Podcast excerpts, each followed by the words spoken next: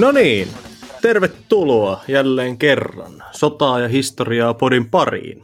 Suomen matalakynnyksisimpään historiapodcastiin. Tänään jälleen kerran kanssani studiossa minä, Vikke Valtanen ja ystäväni tuolla mikin toisella puolella. Ville Remo. No niin, mitäs meillä olisi Ville tänään tiedossa? Tänään olisi tarkoituksena puhua jatkosodasta ja keskittyä etenkin kaukopartiotoimintaa. Okei, eli tänään olisi kaukopartiotoimintaa tiedossa. Niin olisiko sulla mitään, mitään infoa heittää tähän alkuun kuulijoille? Missä ajassa nyt siis liikutaan, kun puhutaan kaukopartioista? Onko nyt niin kuin, puhutaanko kenties ensimmäisen maailmansodan ajasta vai niin kuin nykypäivästä? No, nykypäivästä nyt ei ainakaan puhuta. Kaukopartiotoiminnan juuret on kyllä siitä mielenkiintoinen, että kaukopartiotoiminta rinnastuu pitkälti sota-aikana jalkain suoritettavaan tiedustelutoimintaan vihollisten linjojen takana. Eli tästä on niin kuin pääasiassaan kysymys. Ja jossain määrin tällaista jalkaisin suoritettavaa tiedustelutoimintaa vihollislinjojen takana suoritettiin Suomessa jo aika varhain ennen talvisotaa.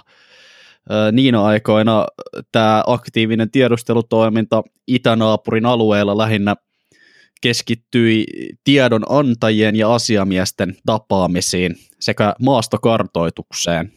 Eli siis kysymys on siitä, että nähdään geopoliittinen uhka, siellä on Neuvostoliitto ja kartoitetaan tulevia taistelumaastoja, pidetään lähialueiden rajakyliin kontakti. Muistetaan, että täällä Karjalassa asui myös Suomen sukuisia ihmisiä, joilla on saattanut olla omat motiivit tehdä sitten yhteistyötä suomalaisen tiedusteluukkojen kanssa.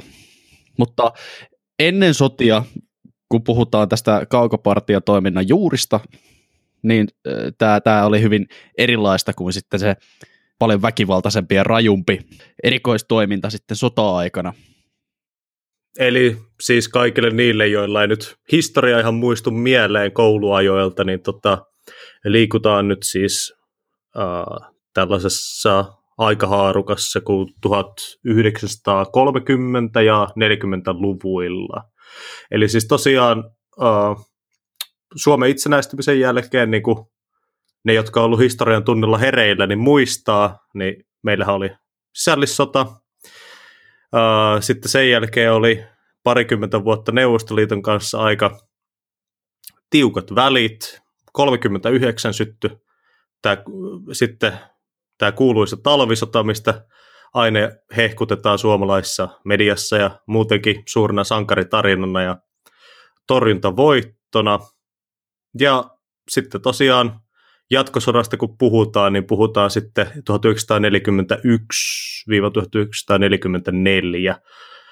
vuosien välillä käydyistä sotatoimista Neuvostoliittoa vastaan.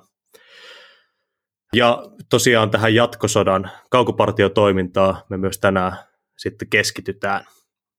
Kyllä, jatkosodassa on nämä kaikkein tunnetuimmat ja laajamittaisimmat kaukopartio-operaatiot tullut suoritettua – vaikka jo talvisodan aikana tällaisen vihollisen syvyydessä toimivan tiedustelun tarve oli Suomen sodan johdossa jo huomattu.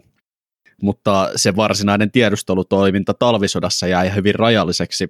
Mutta siitä huolimatta talvisodan aikana luotiin pohja tälle jatkosodan menestyksekkäälle kaukopartio-organisaatiolle ja toiminnalle. Perustettiin erillinen kaukopartio-osasto, jossa tilastotoimiston entiset asiamiehet asetettiin johtamaan noin joukkueen vahvoisia tiedusteluosastoja. Ehittiin aloittaa kaukopartiomiesten koulutus, mutta sota loppui ennen kuin tätä kaukopartiotoimintaa pystyttiin suuressa mittakaavassa aloittaa. Joo, joo. Kaukopartiomiehet on suhteellisen legendaarisia kavereita ainakin näin niin kuin mitä itse muistan kouluajoilta ja muutenkin, mitä on tullut luettua, että kaukopartiomiesten ympärillehän on kehkeytynyt vähän tämmöinen suorastaan tarunomainen aura. kun puhutaan näistä legendaarisista operaatioista, äijät hiihti viikkoja ilman ruokaa li- vihollislinjojen takana ja kävi mahdottomia taisteluita ja koki mahdottomia vastoinkäymisiä, joista sitten selvittiin. Mutta tosiaan tänään olisi sitten tarkoitus myös vähän avata niin kuin tätä totuutta kaikkien näiden tarujen takana. Joo, kyllä. Ja olihan se nyt ihan kiistattomasti jossain määrin niin, myös niin, että kaukopartiomiehiksi valikoitui sellaisia henkilöitä, jotka olivat ehkä keskivertoa paremmin motivoituneita siihen omaan tehtäväänsä. Ja kaukopartiomieheltä vaadittiin hiihtotaitoa, suunnistustaitoa, hyvää ampumataitoa ja tietynlaista tottumusta siihen kovaan työhön. Tietenkin mitä näihin uskomattomiin mm, selviytymistarinoihin tulee, on siis useita tällaisia ensimmäisen käden lähteitä, jotka ovat kertoneet tarinoista, jossa satoja kilometrejä on hiihdetty lähes yhtäjaksoisesti vihollista karkuun, niin niihin pitää tietenkin suhtautua kriittisesti, mutta tilannehan on ollut se, että on jokseenkin kiistattomasti esimerkiksi pystytty todistamaan, että partio on lähtenyt jostain liikkeelle ja sitten sitä on alettu jahtaamaan tietyssä pisteessä ja ne on tiettynä päivänä tulleet sitten johonkin toiseen pisteeseen takaisin ja välimatka on ollut aivan valtava. Se, mm. miten nämä uroteot on suoritettu, niin siihen liittyy varmasti sitä niin kuin jotain suomalaista sisua ja tätä hyvää kuntoa periksi antamattomuutta, mutta siihen liittyy myös muita tekijöitä, kuten sellaiset asiat kuin sotahuumeet, joista vähemmän on ehkä puhuttu.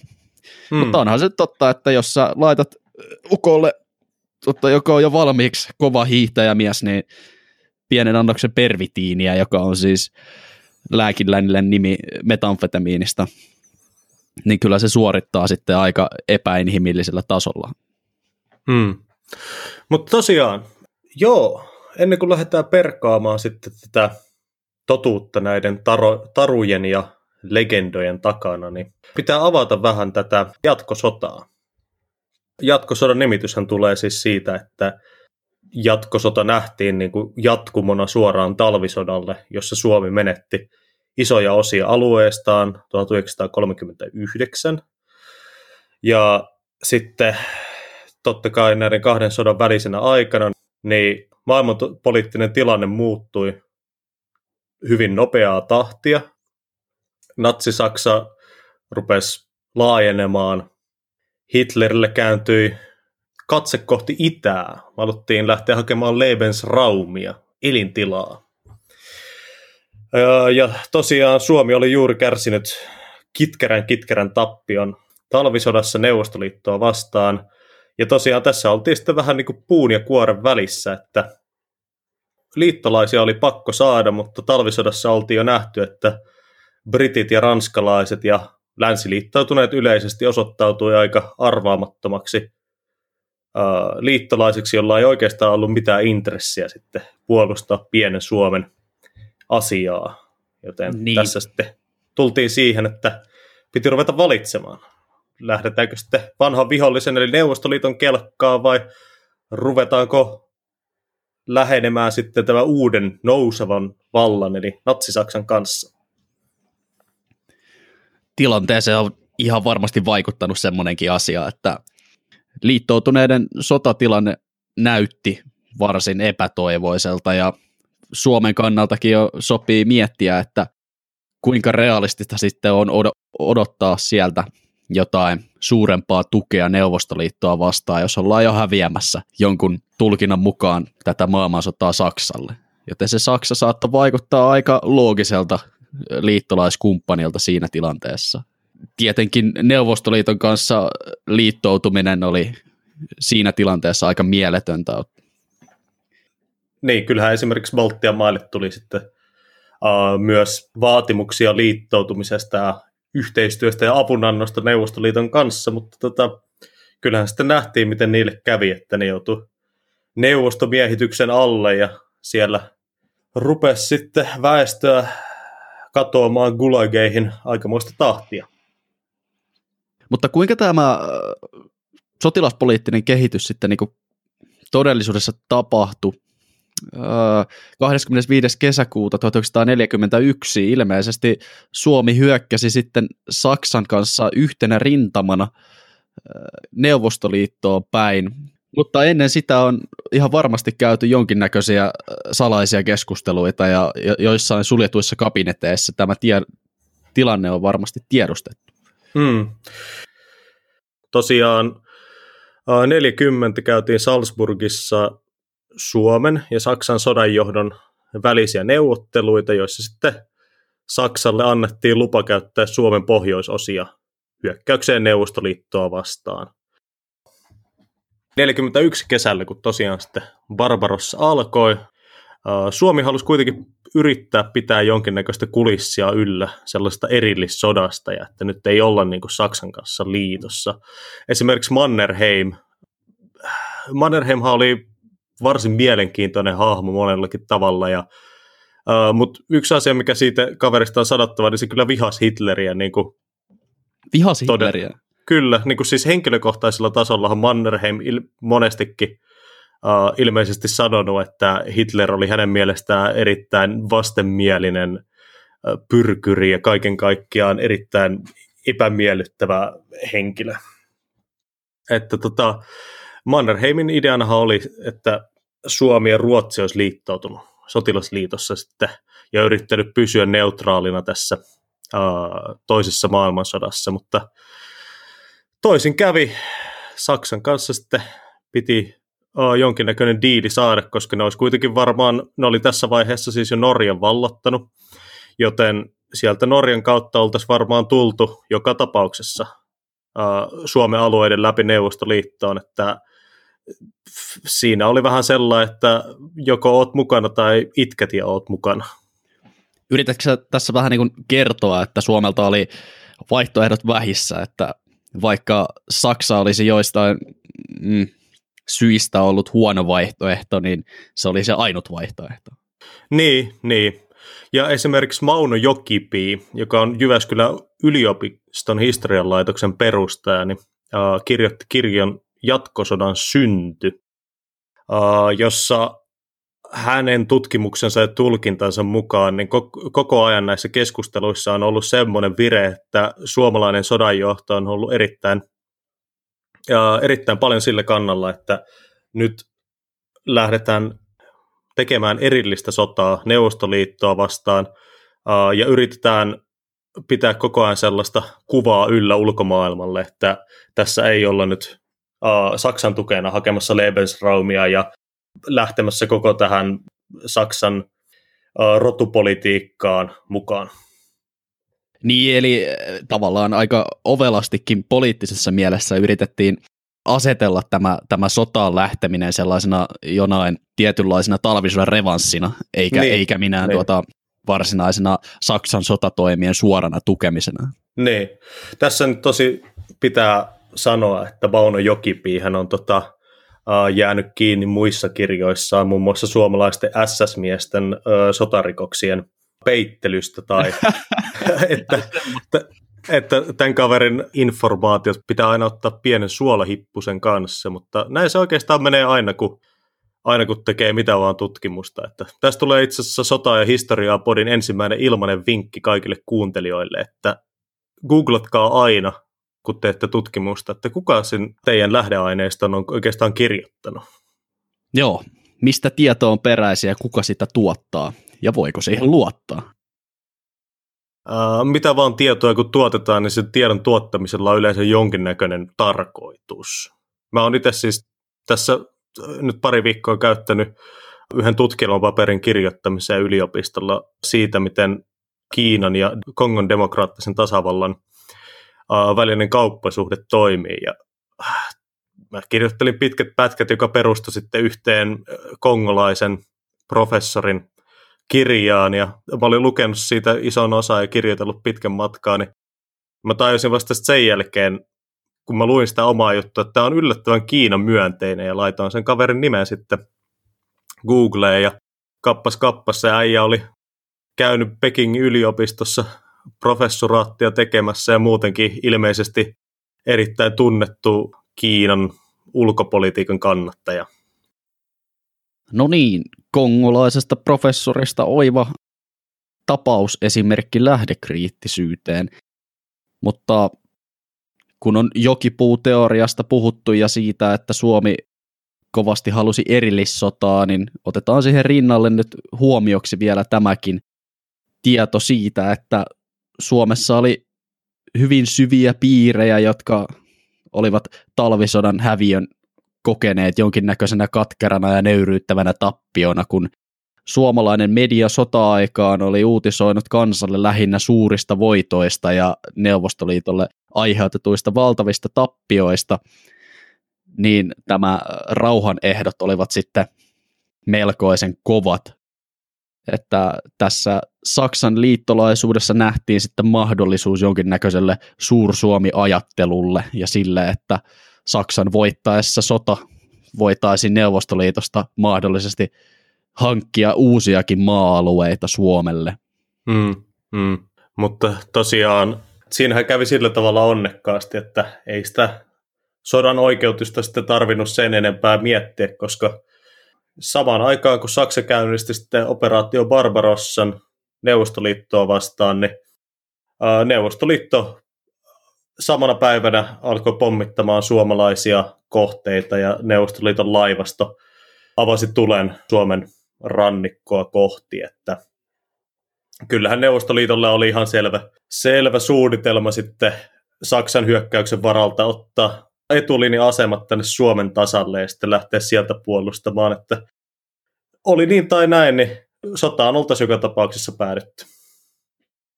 Tuon Suomen pommituksen voitaisiin nähdä Neuvostoliiton osalta eräänlaisena strategisena virheenä, sillä se antoi Suomelle tämmöisen sodan oikeutuksen sitten omiin hyökkäystoimiinsa Karjalan kannaksella. Historiaa olisi varmaan tulkittu hyvin eri tavalla, jos suomalaiset olisi ikään kuin heittäneet sen ensimmäisen kiven. Mm, näin se on, näin se on. Toisaalta pitäähän ottaa kuitenkin huomioon se, että Suomen olemassaolo oli Stalinille aina ollut piikki lihassa ja semmoinen harmin aihe, että loppujen lopuksi tämän sodan oikeutusta miettii sitä niin tai näin. Oliko Suomi sitten Natsi-Saksan liittolainen, joka halusi lähteä hakemaan omaa Lebensraumia idästä, vaikka sitten kansainvälisen ulkopoliittisen ilmapiirin uhri puun ja kuoren välissä, niin joka tapauksessa sotaan oltaisiin päädytty ja sotaan päädyttiin. Tosiaan, kun sinne sotaan sitten päädyttiin, niin Saksahan otti vastuun pohjoisesta hyökkäyksestä Lapissa. Ja Suomi sitten uh, organisoi itsensä Karjalan armeijaksi. Ja hyvin nopeilla hyökkäystoimilla tota, pääsi elokuussa, eli siis kuukaudessa, alle kuukaudessa oltiin jo talvisodan rajoilla, ja sitten joulukuussa 1941 hyökkäys pysähtyi. Suomen sodanjohto oli kuitenkin kaukaa viisas, että haluttiin pitää tätä erillissota kuvaa yllä ja sitten sitä kautta ei lähdetty esimerkiksi Leningradin piiritykseen mukaan ja ei esimerkiksi lähdetty miehittämään Murmannin radan vartta, koska siinä kohtaa tiedettiin, että Amerikan sodanjulistus Suomelle olisi ollut lähes, lähes varma. Hmm, mielenkiintoista. Eli niin kuin jo kaukaa viisasti pidettiin sellainen vaihtoehto auki, että jos kuitenkin sota tästä kääntyy meille negatiiviseen suuntaan, niin pidetään sitten neuvotteluasemat siinä, että voidaan vedota siihen, että otettiin vaan omat alueet takaisin ja pikkusen ekstra. Ja pikkusen ekstra. Kyllähän se talvisodan raja myös ylitettiin ja mentiin vähän pidemmälle, mutta sitä ilmeisesti sitten jälkikäteen ainakin perusteltiin sillä, että jos on vähän jotain, mistä neuvotella, niin voitaisiin sitten luopua näistä miehitetyistä alueista hmm. neuvottelussa. Hmm. Ja tosiaan 41 sitten, kun talvella tämä eteneminen pysähtyi, alkoi jatkosodan asemasotavaihe. Ja nyt päästään sitten tähän itse asiaan, eli näihin kaukopartioihin. tosiaan kun rintamalinjat ei liikkunut hirveästi mihinkään suuntaan, niin aukes hyvät asemat sitten tämmöiseen sissitoimintaan vihollisen linjojen takana. Suomen Neuvostoliiton rintamalinjahan oli reilusti yli tuhat kilometriä pitkä, hyvin harvaan asutulla alueella siellä Karjalan metsiköissä. Ei ollut yksinkertaisesti mahdollista valvoa kokonaista rintamalinjaa, joka on näin pitkä ja näin vaikea kulkuista, joka sitten avasi mahdollisuuden kaukopartiotoiminnalle. Kyllä, ja tässä vaiheessa on osoittautunut varmasti hyvin hyödylliseksi se jo ennen talvisotaa tehty tiedustelutoiminta, että sieltä varmaan niin kuin kaukopartiomiesten vanhan kaarti edustajat tiesivät ihan niin kuin konkreettisesti, että mistä pääsee läpi, että mistä kohtaa raja kannattaa ylittää sillä tavalla, että se ylitys jäisi mahdollisimman vaikeasti havaittavaksi. Jatkosodan syttyessä tiedustelutoimintaa laajennettiin. Uusien kaukopartiomiesten tarve kasvoi ja partiatoiminta jaettiin neljälle osastolle, joista jokaisella oli omat toiminta-alueensa. Nämä osastot olivat seuraavanlaisia. Ensimmäisenä osasto Vehniäinen, päällikkönä Hannes Vehniäinen, toiminta-alueena Karjalan kannas. Osasto Kuismonen, myös Osku, lempinimellä tunnettu osasto, jonka päällikkönä toimi Into Kuismonen. Tämä osasto operoi Pohjois-Karjalassa, osasto Marttiina, päällikkönä Pauli Marttiina, toiminta-alueena Kainuu, ja viimeisenä, mutta ei vähäisempänä, osasto Paatsalo, päällikkönä Harri Paatsalo, toiminta-alueena Lappi. Jaa, tässä ihan tuntuu, että tässä on niin joku tämmöinen yleinen suuntaus näissä osastojen nimiämisissä. Joo, mistäköhän osaston nimet on tullut? Se on, pitää sanoa tähän, että tota, jos historioitsijoista sanotaan usein, että historioitsijat on huonoa nimeämään asioita, niin sotilashenkilöt tulee kyllä varmaan niin kuin hyvänä, hyvänä seuralaisena tässä. niin, tai vaikka kunnan nimilautakunta. Niin joo, eikö se ollut joku näitä. Tikkurilan kirkko, joka sai parhaan kirkon nimen palkinnon tässä no. hiljattain Suomessa. Nimettiinkö se Tikkurilan kirkoksi? Joo, no, joo se oli sen nimi. ja yllättävä. No joka tapauksessa, tota noin, niin, puhuin tuossa vähän aikaisemmin, puhuttiin siitä, että kaukopartiomiehiin liittyy kaikenlaista legendaa näistä mahdottomista voitoista – niin voitaisiin puhua vähän enemmän tästä niin keskiverto kaukopartiomiehestä, että kuka se oikein oli ja mistä se oikein tuli. Lähtökohtaisesti siellä vihollislinjojen takana liikkuneet kaukopartiomiehet olivat vapaaehtoisia siihen tehtäväänsä. Kaukopartio-osastoihin rekrytoitiin ennen kaikkea erätaitoisia ja vahvoja sotilaita varusmiesten joukosta ympäri maata siinä joulukuussa 1941. Mieluiten kandidaatin tulisi osata hiihtää, suunnistaa ja ampua. Kuitenkin joidenkin hiihto- tai erätaidot eivät tyydyttäneet upseereita. Tämä tällainen vitsi suomalaisten varusmiesten hiihtotaidosta on siis jo 40-luvun alussa syntynyt. Niin, että jo silloin upseerit jakso valittaa siitä, että varushessut ei osaa hiihtää. Kun mä muistan omilta Intte-ajolta, että kyllä sitä vielä 2018kin jaksettiin valittaa, että varusmiehet ei osaa hiihtää. Kyllä, kyllä. Öö, jotkut asiat ei vaan muutu. Mm. Mä itse asiassa miettinyt, että niin kun sotilasyksikkönä, niin se on aika ajaton ja universaali konsepti. Jos lukee jostain antiikin roomalaisesta legioonalaisesta, niin arkeologisista kaivauksista on löydetty parakkeja Pohjois-Italiasta, jossa parakin seinät oli kaiverettu täyteen kikkeleiden kuvia ja muita hävyttömyyksiä. Et niinku, jutut ei ole kauheasti muuttunut. Niin, Joka ja nuoriso on ollut aina pilalla. Joo, nuoriso on ollut aina pilalla ja ihan varmasti aina tulee olemaankin. Joka tapauksessa Kaukopartiosotilasta voidaan pitää eräänlaisena eliittisotilaana ihan vaan niin tehtävien luonteen vuoksi. Kaukopartioiden pitkä toiminta-aika vihollisen selustassa on aika ainutlaatuista verratessa sitä nykyaikaisiinkin erikoisoperaatioihin. Tällainen henkilö kuin Chris Ryan, kirjailija ja brittiläinen erikoisyksikön Special Air Servicen entinen erikoissotilas, katsoo nykyaikaisen erikoisjoukkojen selviytyvän enintään 15-30 vuorokautta näissä pitkissä tehtävissään. Ryanin mukaan 30 päivää on pisin aika, mihin partio voi venyä.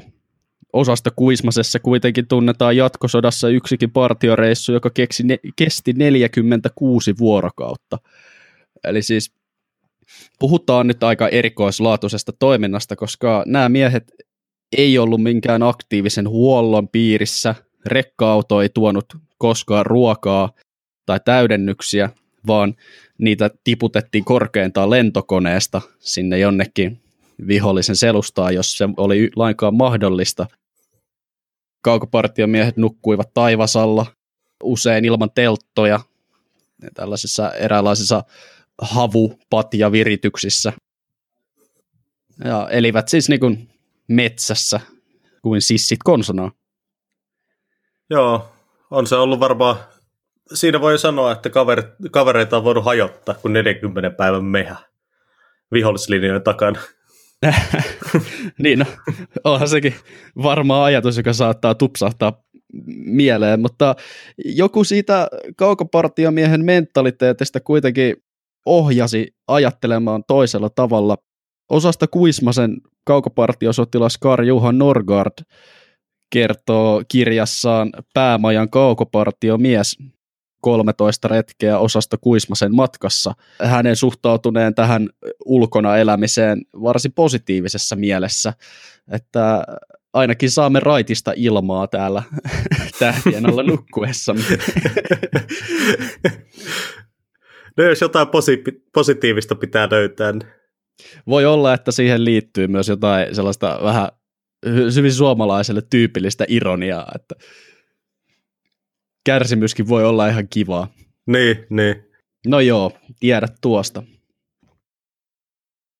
No niin, nyt on sitten tullut selväksi, että nämä kaukopartiomiehet oli kuitenkin eteviä kavereita ja suhteellisen kovia jätkiä kaiken kaikkiaan. Niin tota, mites Villeri, niin mitäs nyt tota kaukopartiomatkat sitten oikeastaan meni?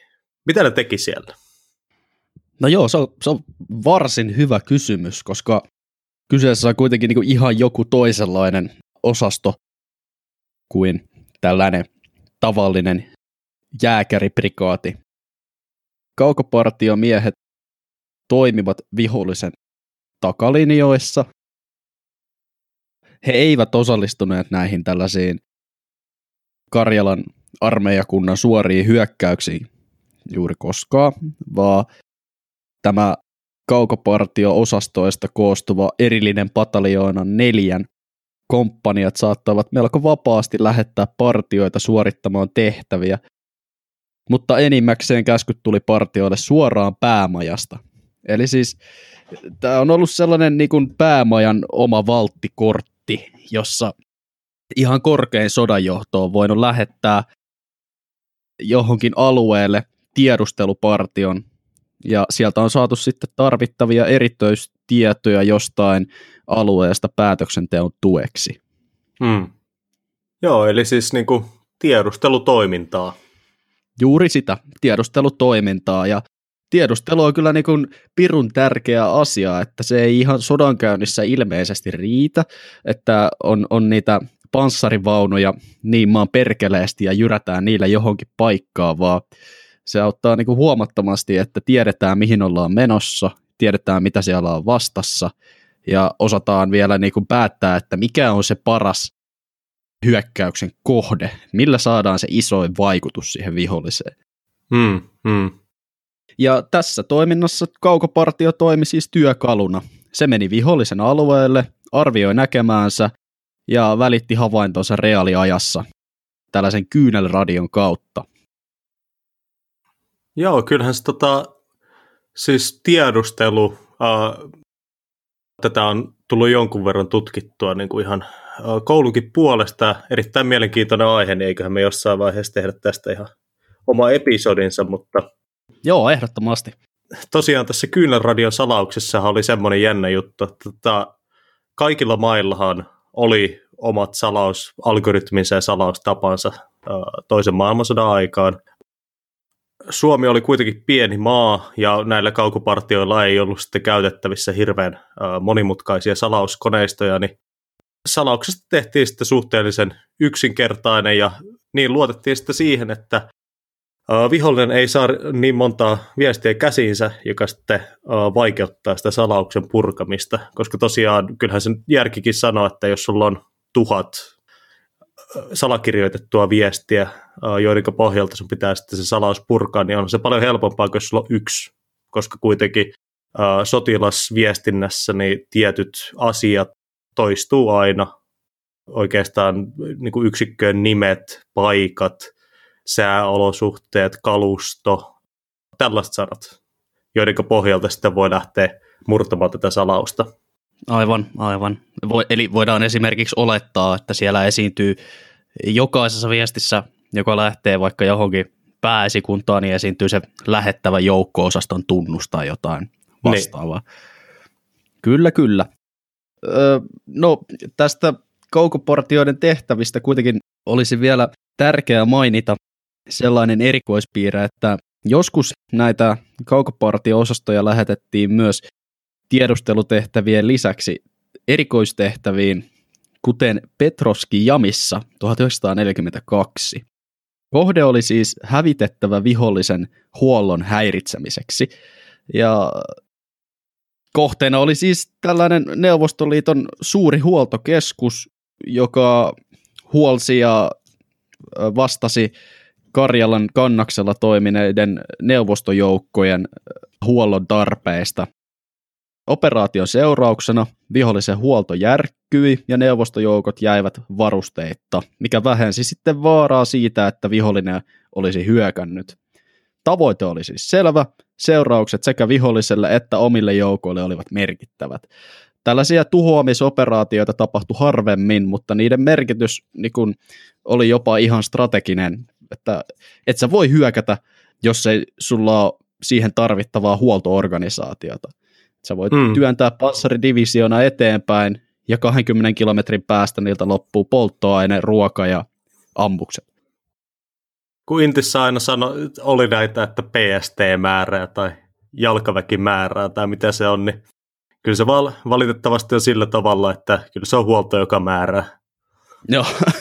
Kuka se oli? Joku kuuluisa tota noin, asiamies joskus sanoi, että amatöörit opiskelee taktiikkaa ja ammattilaiset opiskelee logistiikkaa. Niin, näinhän se oli, näinhän se oli. Ei tainnut tosi olla saksalainen kaveri, koska Saksahan oli tunnettu aika huonosta logistiikasta toisen maailmansodan aikana. Niin, no, niin, minkäs teet? Tästä Petroski Jamista voitaisiin puhua vähän enemmän. Tämä meina on aika kuuluisa hävitysoperaatio ja seurauksilta varsin merkittävä ja sen suunnittelemiseen ja toimeenpanoon liittyy hyvin paljon mielenkiintoisia yksityiskohtia. Tämä tapaus Petroski Jami. Kaukopartiotoiminnan suurimpana yksittäisenä tehtävänä pidetään hävitys- ja tiedustelukomennuskunta Honkasen matkaa 8. helmikuuta viiva 16. helmikuuta 1942 Petroski Jamin kylään, jossa sijaitsi merkittävä koko Äänislahden aluetta palveleva neuvostoliittolainen huoltokeskus. Tämän tarinan alku lähtee tuolta 12. päivä tammikuuta 1942, kun Ilmari Honkasen johtavat suomalaiset kaukopartiomiehet saivat lähellä puutoista neuvostoliittolaisen vääpelin vangiksi, ja tältä vääpeliltä saatiin sitten mielenkiintoista tiedustelua kuulustelemalla, täällä, täällä Uikkujärven eteläpäässä sijaitsee tämmöinen huoltokeskus. Ja äh, sama neuvostoupseeri tarjosi runsaasti yksityiskohtia, joiden pohjalta päädyttiin sitten valmistelemaan tällainen huoltokeskuksen totaalinen tuhoamisretki. Käytettävissä oli karttoja alueesta, ilmakuvia ja tämmöinen jonkinlainen suomalaisen äh, eliitti sotilasosastojen A-tiimi, jossa organisaatio meni seuraavalla tavalla. Tämän reissun johtajaksi nimitettiin Ilmari Honkonen kuuluisasta kaukopartio-osasta Marttiinasta ja varajohtajana toimii kuin myös kuuluisan kaukopartio-osasta Kuismasen komentaja Vladi Marmo. Joo, no, mitäs veikkaat Vikke, että miten tämmöinen miten tämmöinen vihollislinjojen taakse tehtävä suuren mittakaava hyökkäys nyt toteutetaan? Joo, en kyllä nyt osaisi lähteä heittämään mitään, mutta varmaan todennäköisesti on pitänyt ensin päästä sinne linjojen taakke, mikä voi, voi olla no, huomattava hankalaa, kun joku yrittää ampua sua samaan aikaan. Niin, no se tekee siitä kyllä huomattava hankalaa. Juurikin tästä syystä tämä koko operaatio lähti liikenteeseen siitä, että sinne kohteeseen asti päästään täysin ö, huomaamatta. Tämä ei olekaan mikään niin yksinkertainen temppu, kun aletaan katsomaan, että kuinka suuri osasto sitten tätä operaatiota varten koottiin kasaan. Hävitys- ja tiedustelukomennuskunta Honkasen partioon osallistui neljä 25 miehistä joukkuetta. Eli siis sata miestä pitää saada hiljaa hiipien vihollisen selustaan läpi Karjalan metsien. Päävojan tiedusteluosaston alaisesta osasta Kuismasesta operaatioon osallistui 35 taistelijaa, osasto Marttiinasta 17 ja sen lisäksi vahvennetusta jääkäriprikaatista eli osasto Laaguksesta 48 sotilasta. Tässä semmoinen mielenkiintoinen välihuomio, että nämä Laaguksen sotilaathan ei ollut mitään kaukopartiomiehiä, vaan ne oli ihan Jakke jääkäreitä ja Pertti pioneereja. Et voit sitten miettiä, että mitenköhän he ovat valikoituneet tähän hommaan. Armeijassa välillä tulee tota niin semmoisia tilanteita, jossa kysytään vapaaehtoisia ja joskus se on hyvä nakki ja joskus se on paha nakki, niin tämä taisi olla sitten se jälkimmäinen. Juu, juu. Onko tässä ollut klassinen nopein käsi voittaa? Joo, nopea käsi voittaa. no, lähdetään tähän nyt tämän kerran. Sitten ne. Viikkoa myöhemmin löydät itsesi jostain aivan huitsin perseestä hiihtämässä ryssien takana. Oho, anteeksi, mikä sieltä lipsahti? no se leikataan pois ihan sama. Mutta joo. Ei leikata. No niin, homma lähti näin liikenteeseen, että suuri joukko hiihti lumisessa metsässä. Mm, Kari Johan Norgard kertoo matkastaan seuraavalla tavalla. Seitsemältä osasto oli valmiina lähtöön. Reitti kulki vaikeassa maastossa. Marttiina ja Kuismasen osastojen miehet avasivat ladun. Laakuksen jääkäreillä oli lyhyemmät sukset, joten he eivät kyenneet pysyttelemään pitkän jonon kärjessä. Välillä pidettiin lyhyitä taukoja. Miehet istuivat hankeen nauttimaan lyhyestä lepohetkestä. He istuivat lumessa suksillaan reput selässään. Hetken kuluttua alkoi selkää pitkin virtaava hiki jäätyä ja pian paleli kauttaaltaan. Oli jatkettava matkaa. Eli siis siellä on yhtä kyytiä menty muutaman päivän vihollislinjojen taakse. Itse hyökkäys toteutettiin kuudessa vaiheessa. Ensimmäinen vaihe on tiedustelu. Eli hyökkäys yötä edeltävänä päivänä huoltokeskukseen johtavalta maantieltä otettiin sitten pari vankia, ja näiltä vangeilta saatiin viimeisin tieto, että mitä sieltä huoltokeskuksessa oikein on. Oli odotettavissa, että siellä on jonkinnäköistä puolustusta, mutta sekin oli myös odotettavissa, että huoltokeskuksen neuvostosotilaat eivät sitä hyökkäystä oikeastaan odota. Sitten seuraavassa vaiheessa laaditaan suunnitelma. Tämä suunnitelmahan oli siis jo olemassa, mutta tämä lopullinen hu- hyökkäyssuunnitelma näillä viimeisimmillä tiedoilla höystettynä lyötiin sitten lukkoon aivan siinä kohteen välittömässä läheisyydessä. Osaston johtaja Ilmari Honkonen osasto Marttiinasta suunnitteli hiihtoreitin kohteeseen niin, että se oli turvallinen koko matkan kohdealueella ja takaisin. Huoltokeskus koostui useista kylistä jokisuista varrella. Jokainen kylä oli oma tavoitteensa Osastolla oli siis kuusi hyökkäyskohdetta. kaikkiin kuuteen kohteeseen tultaisiin hyökkäämään yhtä aikaa. Ja näin lähestytään tätä ylläkön alkamista kolmannessa vaiheessa kello 1.00 hyökkäys käynnistyi samanaikaisesti useasta suunnasta vihreän valoraketin signaalista. Neljännessä vaiheessa kersantti Mikko Pöllän johtaman puolijoukkueen kohdalla Petroski Jamin länsipuolta lähestyi useamman kymmenen ajoneuvon autokolonna. Suomalaisten hyökkäyksien aiheuttamien tulipalojen vuoksi kolonna pysähtyi tielle ennen Petroski Jamia ja autoista jalkautuneet neuvostosotilaat avasivat tulen suomalaisia kohti. Pöllä käski korpraali Keijo talosta lataamaan fosforiluodeilla ja ampumaan moottoreihin. Kylän tuhoamiseen osallistumisen sijasta taistelua johtanut Ilmari Honkonen käski Pöllän puolijoukkueen ja Kari Johan Norgardin joukkueen tuhoamaan autokolonnan. Vaiheessa viisi vetäytyminen. Noin tunti hyökkäyksen alkamisen jälkeen suurin osa huoltokeskuksen rakennuksista olivat ilmiliekeissä tai räjäytetty tuusan nuuskaksi.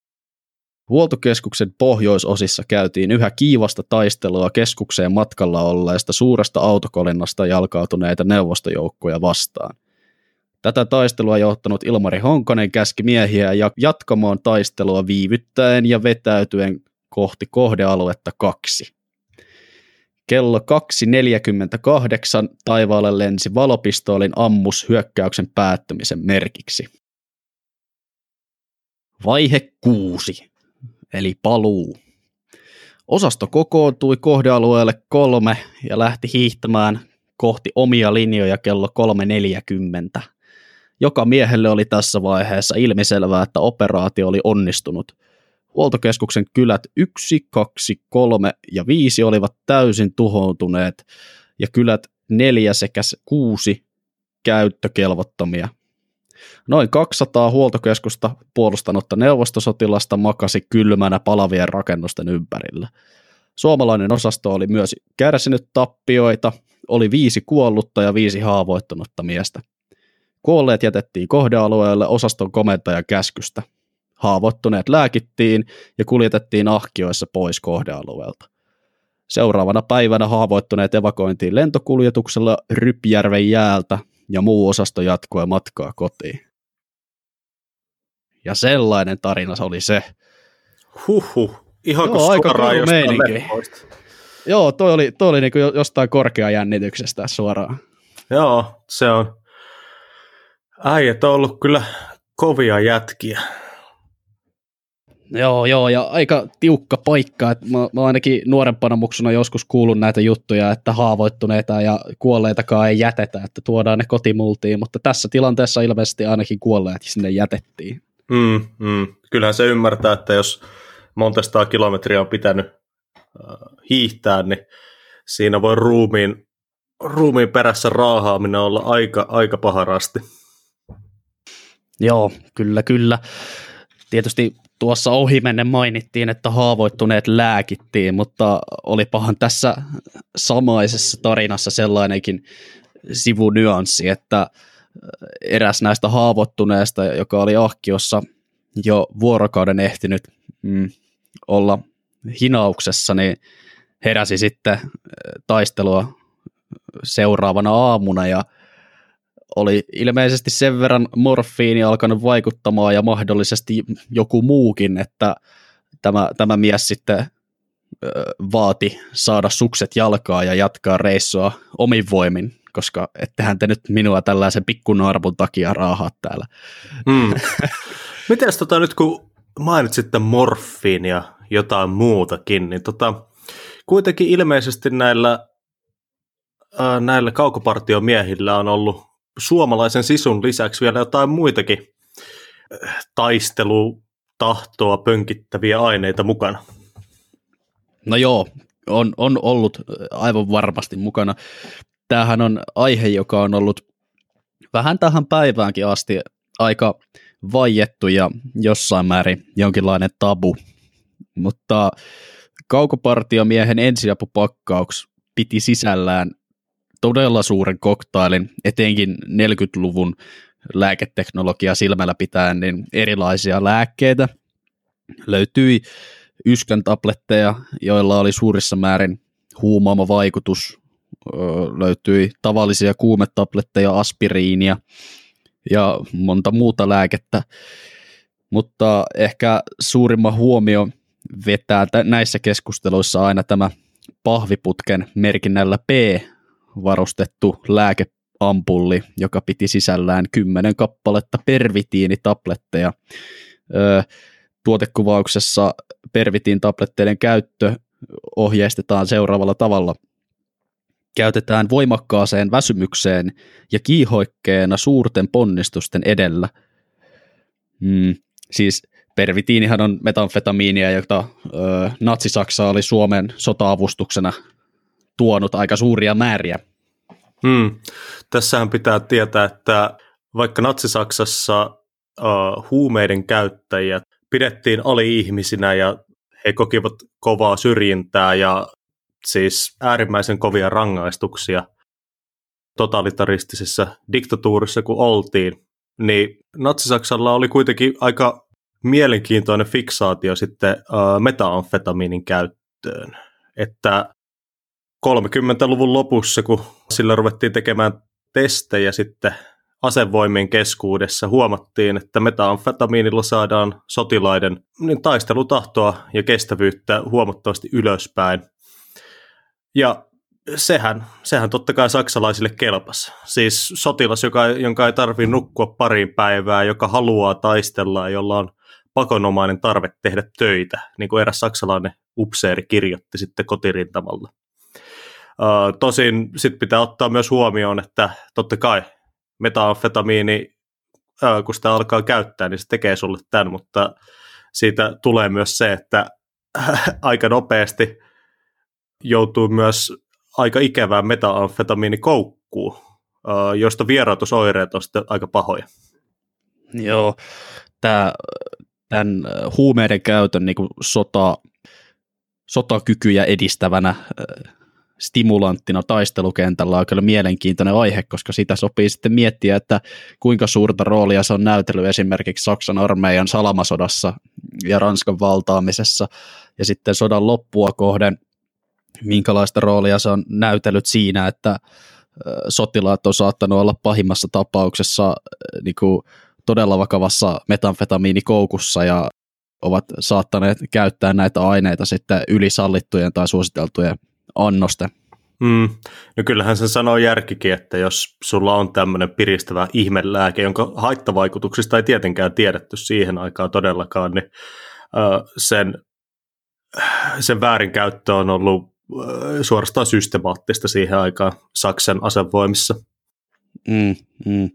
Ja ehkä sillä sillä sitten on toivottu, että Suomen, Suomen armeijakin saa siitä jotain samanlaista taistelutahtoa kuin Saksan menestykäksi Wehrmachti sodan alkuvaiheessa. Hmm. Sitä kuitenkin sotilasavustuksena tänne Suomeenkin tuotiin aika suuria määriä. Hmm, hmm.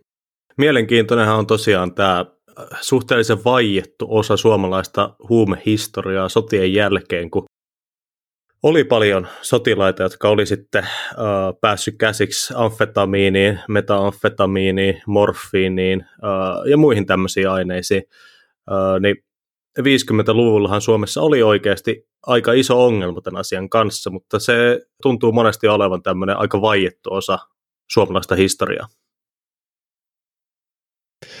No, tässäkin voisi olla kokonaisen jakson, jakson ideaa, mutta kaukopartiomiehille ne pervitiinitabletit olivat kyllä niin kuin aivan varmasti kriittisen tärkeitä joissain tapauksissa, mm, eikä mm. tuota kaukopartiomiesten toimesta pervitiinin väärinkäytöstä ole paljon viitteitä. Ilmeisesti siellä oli ukkoja, jotka noudattivat suosituksia ja käskyjä ja käyttivät sitten näitä aineita vaan äärimmäisen pakon edessä. Mm, mm. No joo, kuinka sitten tämä kaukopartiotoiminta ja oikeastaan koko jatkosota jossain vaiheessa sitten loppui? Eli tosiaan kesällä 44 Neuvostoliitto aloitti suurhyökkäyksen Suomea vastaan. Saksahan oli tässä kohtaa jo aika huonossa jamassa. Yhdysvallat oli liittynyt sotaan jo aikoja sitten. Valtavaa aseapua annettiin Eurooppaan, Pohjois-Afrikassa. Sota oli hävitty. Italiaan oli tehty jo maihin nousu. Ja homma rupesi näyttämään pahalta. Normandiaa oltiin myös tekemässä maihin nousua samoihin aikoihin. Ja tästä sitten uh, seurasi se, että Neuvostoliitolla rupesi tulemaan kiire Berliiniin ja Saksaa vallottamaan, niin haluttiin sitten iskeä yhdellä iskulla Suomi pois sodasta ja sitten siirtää kaikki nämä pohjoisessa kiinni olleet joukot Saksaa vastaan. Eli tosiaan 44 kesällä sitten suurhyökkäyksen alettua pääpuolustuslinja, jota, oli, jota suomalaiset sotilaat oli pari vuotta rakentanut, niin murtui aika nopeasti. Sen varalla ollut VT-linja murtui myös. Neuvostoliitto pääsi iskemään siis Viipuriin asti valtavan ylivoiman turvin tosiaan Neuvostoliitolla oli 54 divisioonaa, 11 jalkaväkiprikaatia ja vielä muutama erillinen taisteluosasto siihen päälle, eli yhteensä yli 600 000 miestä. Suomella oli vastaavasti 15 jalkaväkidivisioonaa, 7 prikaatia ja yksi panssaridivisioona näitä vastaan. Tosiaan kaikki voi tästä päätellä, että Neuvostoliitolla oli valtava kalustollinen ja miesmääräinen ylivoima – Joo, ei ole ihan tasaisen, tasaiset otsit tässä. Ei ole, että tässä oli kyllä niinku raska, raskas sarja ja höyhen sarja vastakkain. Tosiaan tämä Neuvostoliiton suurhyökkäys saatiin sitten pysäytettyä Tali Ihantala ja Ilomantsin kuuluisissa torjuntataisteluissa, joista on myös tehty elokuvia ja kaikkea muuta tällaista. Kun Neuvostoliiton suurhyökkäys saatiin pysäytettyä. Tässä kohtaa länsiliittoutuneet oli päässyt jo pitkälle Eurooppaan etenemään ja uh, nyt, nyt rupesikin Neuvostoliitolla olemaan oikeasti kiire sitten kohti Berliiniä. Oliko siinä vähän ajatuksena, että Suomi on tällainen sivuohjelma siinä, että Saksa on se pääkohde, ja jos tämä Suomen operaatio venyy liian pitkään, niin sitten me vaan niin pistetään pillit pussiin ja lähdetään lähdetään sinne Berliiniin kohti, ettei myöhästytä siitä.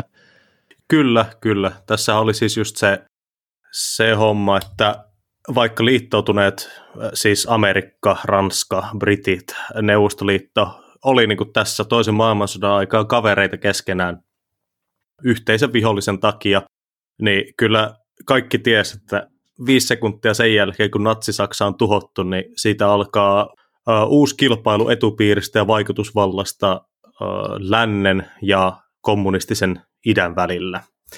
Ja kaikki ties siinä jo, että mitä enemmän maata pystytään ottamaan tässä Natsi-Saksalta, niin sitä enemmän maata on sitten käyttää mahdolliseen seuraavaan konfliktiin kommunismin ja kapitalismin välillä. Ja tässä vaiheessa suurhyökkäys on päällä, suomalaisten puolustuslinjat murenee Karjalan kannaksella, niin Suomen sodanjohdollakin on varmaan aika selvä peli, että tässä koitetaan nyt päästä irti sodasta keinolla millä hyvänsä. Kyllä, kyllä. Tässä, oli tota, tässä yritettiin koko ajan käydä vuoropuhelua Neuvostoliiton kanssa, koska Suomen sodan johdolla oli varsin selvää tässä kohtaa, että Saksa tulee häviämään sodan ja tästä uppoavasta laivasta pitää päästä mahdollisimman nopeasti. Tosiaan, kun tämä suurhyökkäys oli pysäytetty, niin Neuvostoliiton Tukholman suurlähettiläs korjasi, että ehdottoman antautumisen vaatimus olikin hänen väärinkäsityksensä ja että rauhasta voitaisiinkin neuvotella niin kuin tälleen sivistyneiden valtioiden kesken. Kuriositeettina, että tämä kyseinen Neuvostoliiton lähettiläs Tukholmassa silloin oli Aleksandra Kollontai, joka oli siis puoliksi suomalainen nainen ja maailman ensimmäinen naispuolinen diplomaatti-edustaja. Niin kuin, Oho. Joo. Historiallisesti relevantti henkilö siis. Kyllä, kyllä. Että tosiaan... Ja hänen kauttaan Suomi sitten lähti käymään tota vuoropuhelua Neuvostoliiton kanssa tästä rauhan ehdoista, näinkö se sitten meni? Kyllä, kyllä. Tästä sitten tota, 44 saatiin sitten rauhanehdoista sovittua. Rauhanehdot oli kovat. Suomi menetti Viipurin ja kaikki miehittämänsä alueet ja vielä vähän muun muassa toisen käsivartensa Lapissa, eli siis Jäämeren ranta menetettiin, mutta rauhaan oli pakko päästä. Ja näihin rauhanehtoihin kuului myös, että saksalaiset, jotka oli vielä tähänkin asti Suomen pohjoisosissa yrittämässä hyökkäystä Neuvostoliittoon, piti ajaa pois Suomen maankamaralta. Tästä sitten seurasi niin sanottu Lapin sota, joka käytiin sitten saksalaisia vastaan. Tässähän siis pitää nyt ymmärtää, että suomalaiset ja saksalaiset kolme vuotta taistelu samalla puolella ja tota, äh, paljon on tämmöistä asevelihenkeä ollut ja silleen, niin tota, se oli varmaan vähän vaivaantunut tilanne sitten alkaa työntämään niitä entisiä aseveliä pois sieltä omilta mailta, mutta se, Joo, kyllä. se taisi olla kuitenkin niissä rauhanehdoissa aika tiukka, mm. tiukka määräys, että saksalaiset pitää sitten potkasta pois sieltä Lapista. Kyllä, kyllä. Että tota, saksalaisten vetäytyminen oli aluksi itse asiassa Suomen sodanjohdon kanssa ihan suunniteltu juttu, että nyt tässä ammutaan vähän sinne saksalaisten suuntaan ja saksalaiset vetäytyy ja se oli vähän sellaista teatteria aluksi, mutta kyllä sitten uh, jossain vaiheessa Neuvostoliitto tajusi, että tämä ei nyt ole ihan oikeita sodankäyntiä ja sitten piti ruveta oikeisiin sotatoimiin. Ja sieltä tuli varmaan vähän semmoista viestiä, että jos ei siellä aleta kunnolla sotimaan, niin me voidaan tulla kyllä auttamaan kanssa. Niin, niin, näinhän se oli. Tähän sitten päätyi 45 toinen maailmansota ja Mos- Moskovan rauhanjulistuksen myötä Suomi joutui taipumaan rauhanehtoihin, jotka olivat aika kovat pienelle Suomelle, sotakorvauksia jouduttiin maksamaan. Ja silleen, uh, mutta itsenäisyys saatiin säilyttää. Joo, ja sehän on itsessään tärkeä, hieno asia. Joo, no semmoinen sotaretki ja semmoisia supersotilaita siellä vihollisen selustassa on sitten hiippailu. Mitäköhän tästä nyt sitten voisi kerätä johtopäätökseksi? Mikä oli kaukopartiotoiminnan merkitys sodan kannalta? Kaukopartiot, niiden kokonaisvaltaista merkitystä on aika hankala hankala arvioida näin jälkikäteen, koska loppujen lopuksi niiden ensisijainen tehtävähän yleensä oli tiedustelutoiminta. Niin, ja tiedustelutoiminnan arvioiminen on aina hankalaa näin jälkiviisaana, koska ö, se tilannekuva, mikä sen tiedustelutoiminnan pohjalta on luotu, on aina tullut monista eri lähteistä samaan aikaan. Kyllä, ja tähän arviointiin vaikuttaa myös sellainen huomattavasti hankaloittava asianhaara kuin se, että suurin osa suomalaista kaukopartiotoimintaa koskevista asiakirjoista tuhottiin juuri ennen sodan loppumista. Eli siis meillä on hyvin vähän konkreettista materiaalia, josta, josta ottaa jotain tarttumapintaa.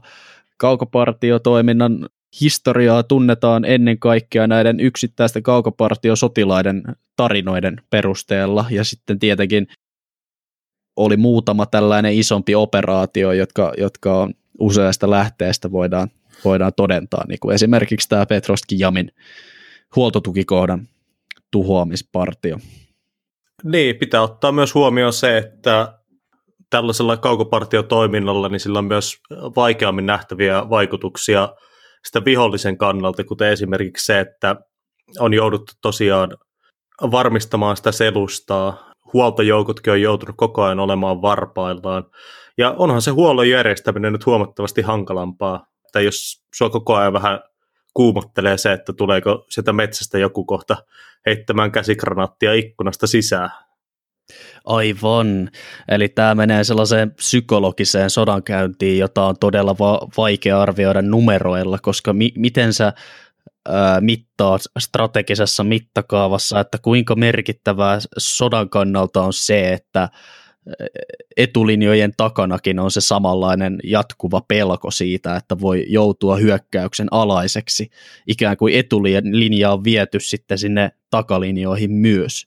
Hmm. Ja tämä on tekee sodankäynnistä jotenkin entistä kauhistuttavampaa ja, ja varmasti vaikuttaa siihen neuvostoliittolaisen sotilaan mielenmaisemaan, mutta kuten sanoin, niin kuinka sä laitat tälle asialle jonkun numeron paperille siitä, että mitä se sitten ihan käytännössä merkitsi. Hmm. Se on kaiken kaikkiaan hankalaa, mutta kaukopartiotoiminnasta voidaan sanoa se strategisessa mielessä, että kaukopartiotoiminnan kehittyminen sellaisiksi kuin se oli Suomessa, niin se on seurausta siitä, että yksinkertaisesti pieni maa, jolla on ollut vähemmän resursseja, on käynyt sotaa suurempaa maata vastaan, ja tässä on sitten jouduttu kehittämään uudenlaisia taktiikoita ja tekniikoita, että tätä sotaa voidaan käydä. Myöhemmin tällaista samanlaista taktiikkaa ja doktriinia on kehitetty erilaisten erikoisjoukkojen toimesta ympäri maailmaa, ja esimerkiksi sitten vietnamilaiset käytti Vietnamin sodan aikaan samantyylisiä osastoja soluttautumaan vihollisen linjojen taakse ja tekemään siellä tiedustelua ja tuhoamista. Aivan, eli siis voitaisiko me lyödä tämä johtopäätös sitten siihen, että suomalaiset kaukopartio-osastot loi tällaisen epäsymmetrisen sodankäynnin öö, jonkinnäköisen prototyypin, josta on sitten muutkin valtiot ottanut menestyksekkäästi mallia tullut jatkossa. Niin, kyllä, kyllä.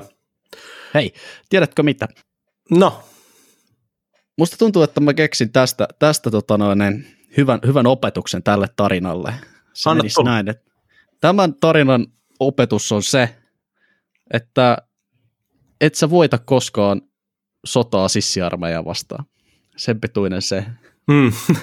katsokaa Vietnamiin, katsokaa Afganistaniin, katsokaa Irakiin heti kun siellä alkaa ukot taistelemaan niin kuin kentällä niin kuin isot maat konsonaa, niin ne häviää heti kun ne alkaa taistelemaan niin kuin suomalaiset kaukopartiomiehet, niin ne vetää ties kuinka suurta vastusta ja turpaa.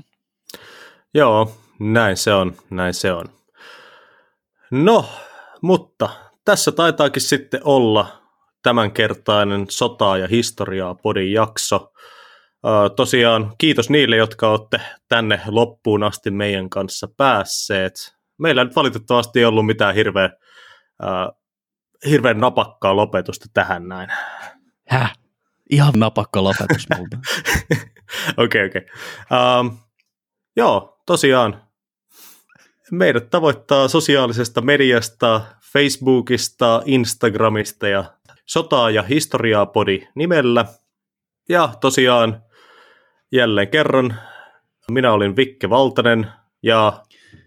Joo, minä olen edelleenkin Ville Remo. Kiitos, että kuuntelitte episodimme. Kiitos. Ja tosiaan kahden viikon päästä laitetaan taas uutta settiä tulemaan. Siihen asti näkemiin. Näkemiin.